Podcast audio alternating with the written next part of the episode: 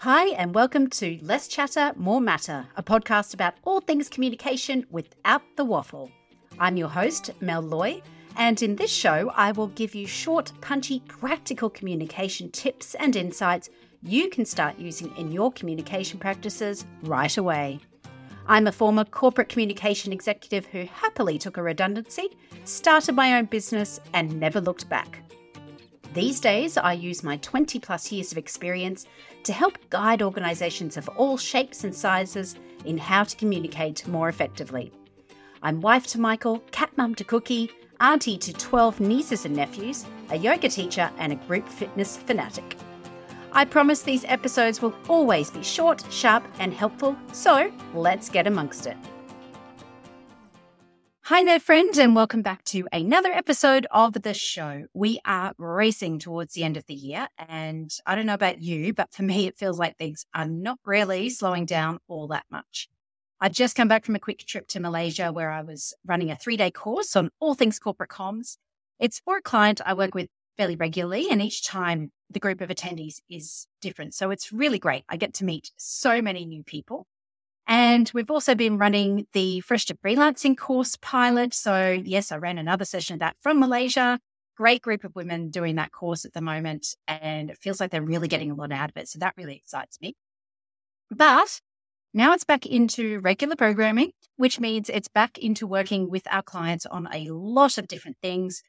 But most of them center around change. And I know many comms folks, leaders, project managers, change managers, whoever you are who listen to this show, you are probably involved in change work in some way. So today I'm going to give you the 101 on how to write a change communication plan. And if you haven't already, I encourage you to go back and listen to last week's episode on five behavioral science hacks you can use in your change communication, because those strategies will absolutely come in handy when drafting your change comms plan. So, firstly, what is a change comms plan and how is it different to any other comms plan? Well, the biggest factor that sets a change comms plan apart from any other typical comms plan is that it's all based around change impact, which means it's very granular when it comes to your audiences.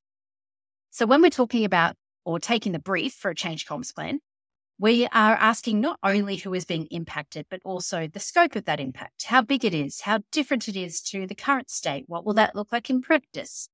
All those sorts of questions, but also what's not changing for these people. And once we know that, we can start to categorize our audiences based on the level of impact, but also the level of control they have over the change. So in my new book that's coming out, you will see how that works. But in short, you end up with four key categories of audiences. The first one is end users. So they have the lowest level of control, but the biggest impact. You've got change leaders who have both a lot of control, but also a lot of impact. Your sponsors and influencers, they're the ones that don't have a lot of impact, but have a lot of control. And then what we call interested observers. So low impact, low control. Now, because of that granularity, you will have very specific outcomes for each audience group, along with specific messaging and strategies. Whereas a typical comms plan, like something you do for safety week or reconciliation action week, whatever that looks like, may just have those outcomes at a very broad organizational level. Now, because uh, we've got that specific outcomes and specific messaging and strategies, then the second big difference is that we're really about driving action and minimizing resistance from some of those key audience groups. And because of that, we're looping in other elements of change management like leadership and training and governance. We're not managing that stuff. Let's be clear. We are not doing that. That's the change manager's role or the project manager's role. But our comms will include elements that support that activity, and that all ladders back up to the change management plan and the project management plan. And it's worth pausing here to remember that a good comms plan is only as good as a good project plan. So don't try and do this in isolation of that. Now, that leads us to the third major difference, which is where we're focusing on reducing fear by increasing certainty. And in doing that, we build trust in the change, in leaders, whoever that is, whatever it is that helps people feel more comfortable with what's coming. And so that means we have to have a really deep understanding of how people are likely to respond to change. And that's not always bad. Some people love it. but also giving those people what they need to feel more comfortable. So those are the three big differences. Number one, it's based on change impact. So therefore it's very granular. Number two, it's supportive of other elements of change management. And number three, it's focused on reducing resistance by increasing levels of trust and comfort. So now we have that background. Let's look at the plan itself. Now, typically I develop a change comms plan that has three key phases. The first phase is awareness, where we just start to build a sense of what's coming. So it's not a surprise. But we also need to use this time to equip leaders and change managers with the communication tools they need to help drive the change. Now, depending on the scope of change, this phase can literally just be a couple of weeks long, or it can be months long, especially if the change itself is being introduced in phases. Now, the second phase is where you actually launch the change, and this can also be called activation. Typically, this is quite a short phase, but a lot of activity happens super quickly. And we start from the inside out. So we communicate with our internal stakeholders before our external stakeholders. During both the awareness and the launch phases, we've really got our ears to the ground to get a sense of the sentiment, what's working, what's not working, and also where some of those pockets of resistance might be. And it means we are always going to be updating and tweaking this plan. It is a living, moving beast. So if you're not comfortable with a plan being set in stone, maybe change comms isn't for you, or we need to start to work on that mindset. The final phase is embed. And this is usually the longest of the phases because you have to use communication to support other change activity, as well as use it to keep reinforcing key messages and encouraging the adoption of change. So it is less frantic than the other phases, but it goes on for a lot longer. So you have this phase approach, and we know what changing project activity is happening in each one of those phases. And we know what the impacts are, so we can start to map out the common strategies and the plans for each one of those phases. For each audience, you are going to have a different set of outcomes. And if you've been listening to this show for a while, you'll know there's three key outcomes we have for every comms piece know, feel, and do. So, what do you want people to know as the result of your comms? What action do you want them to take? And how do you want them to feel about it? Now, I won't go over all the ins and outs of that because I did cover that in detail way back in episode two. So you can go to heymelcomms.com.au forward slash 002 and listen to that one. Not only do we have desired outcomes for each audience, but in each phase of the plan as well. So again, this is where we're getting very granular with our thinking. And that granularity really helps us design the strategies we will use in each one of those three phases. Which leads us to the next step, which is designing the communication strategy for each phase. So this is the approach we will take in each phase, but also for each of the audience groups. Uh, for example, in the awareness phase, your strategy might be focused on bringing change leaders into the fold and helping them feel comfortable and confident in leading the change. But the strategy for end users at this point would probably be quite light on. No two way communication, just some broadcast, one way style of comms to let people know something's coming and to prime their thinking. Now, your strategic approach would then be different when you get to the launch or activation phases because the end users now need to do something different. So the common strategies here would be more focused on two way communication, probably feedback loops and those sorts of things. So you can see that we need to evolve our strategies for each audience as we move through this change planning process. Once you have your strategy set, that's when it's time to plan out the tactics. And this is the actual comms activity that you're going to do in each phase.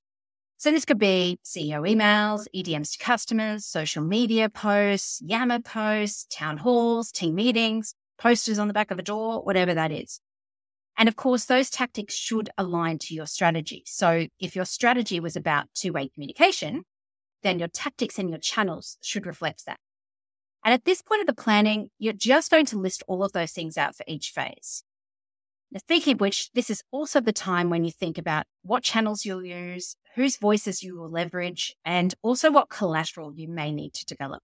So things like imagery for emails and intranet sites, uh, or imagery for social media, one pager explainers, videos, animations, infographics, posters, etc., etc. That way you can plan ahead with your graphic designer or art department or whoever you have available. Maybe it's you to help get this stuff going. Okay, so you've planned all those strategies and tactical ideas out. It's now time to develop the line by line comms plan itself. And again, this will be done in three phases. But this is where we get really granular with activities. So, for example, for the launch phase, you may have a CEO email going out at 8 a.m., an EDM to customers at 8.30, social media posts at 8.45, CEO town hall at 9 a.m., and so on and so on. And as you're getting feedback throughout the launch phase, you may need to tweak some of this activity, change up the messaging, use different channels, and so on. It's really important that you're able to quickly identify what's working, what's not, so you can jump on it and change what you need to change. Give yourself the best chance of success. Okay, let's do the episode recap, but Stay on the line because after this, I've got two more top tips to share with you. So, recapping number one, a change comms plan is different from a typical comms plan because it is super granular. It is based on the impacts on different audience groups, an understanding of how people respond to change, and building a sense of certainty to help drive action. It's also built to support the other elements of change management and ladders back up to the change management and project management plans. Number two, a change comms plan is typically designed in three phases awareness, launch, and embed. And awareness is usually fairly light on. And in this phase, there's more stakeholder engagement from the change sponsor and change manager than there is actual comms. The launch phase is usually short but furiously busy. And the mm-hmm. embed phase is less hectic but much longer.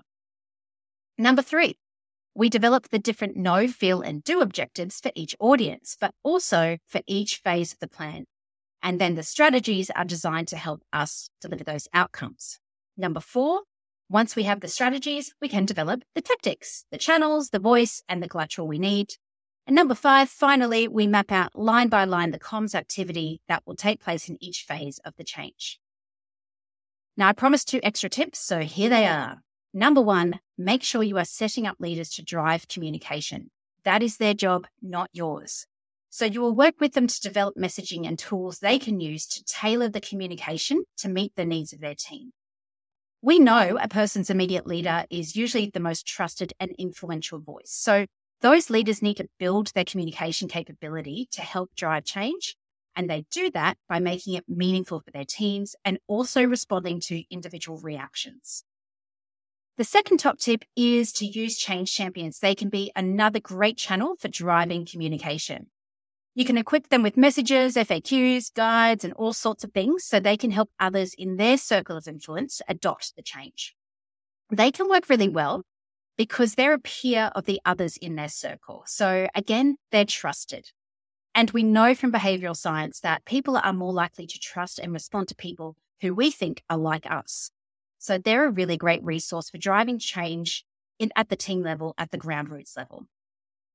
In my new book, I talk about all of this in more detail. And when you purchase it, you will get access to a bunch of templates, including a Comms template.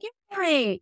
So if you haven't already, head to melanieloy.com slash book or click the link in the show notes and pop your name down on the mailing list for the book. That way you will be the first to know when the book becomes available for sale. Also, next year, I'm going to be offering public workshops in change communication for the first time. That's exciting. They will be in Brisbane, but if there's enough demand, I will happily travel elsewhere. And of course, if you've got a big enough team of people at your own workplace, including leaders from throughout the business, those sorts of people, you can book in a course just for your team.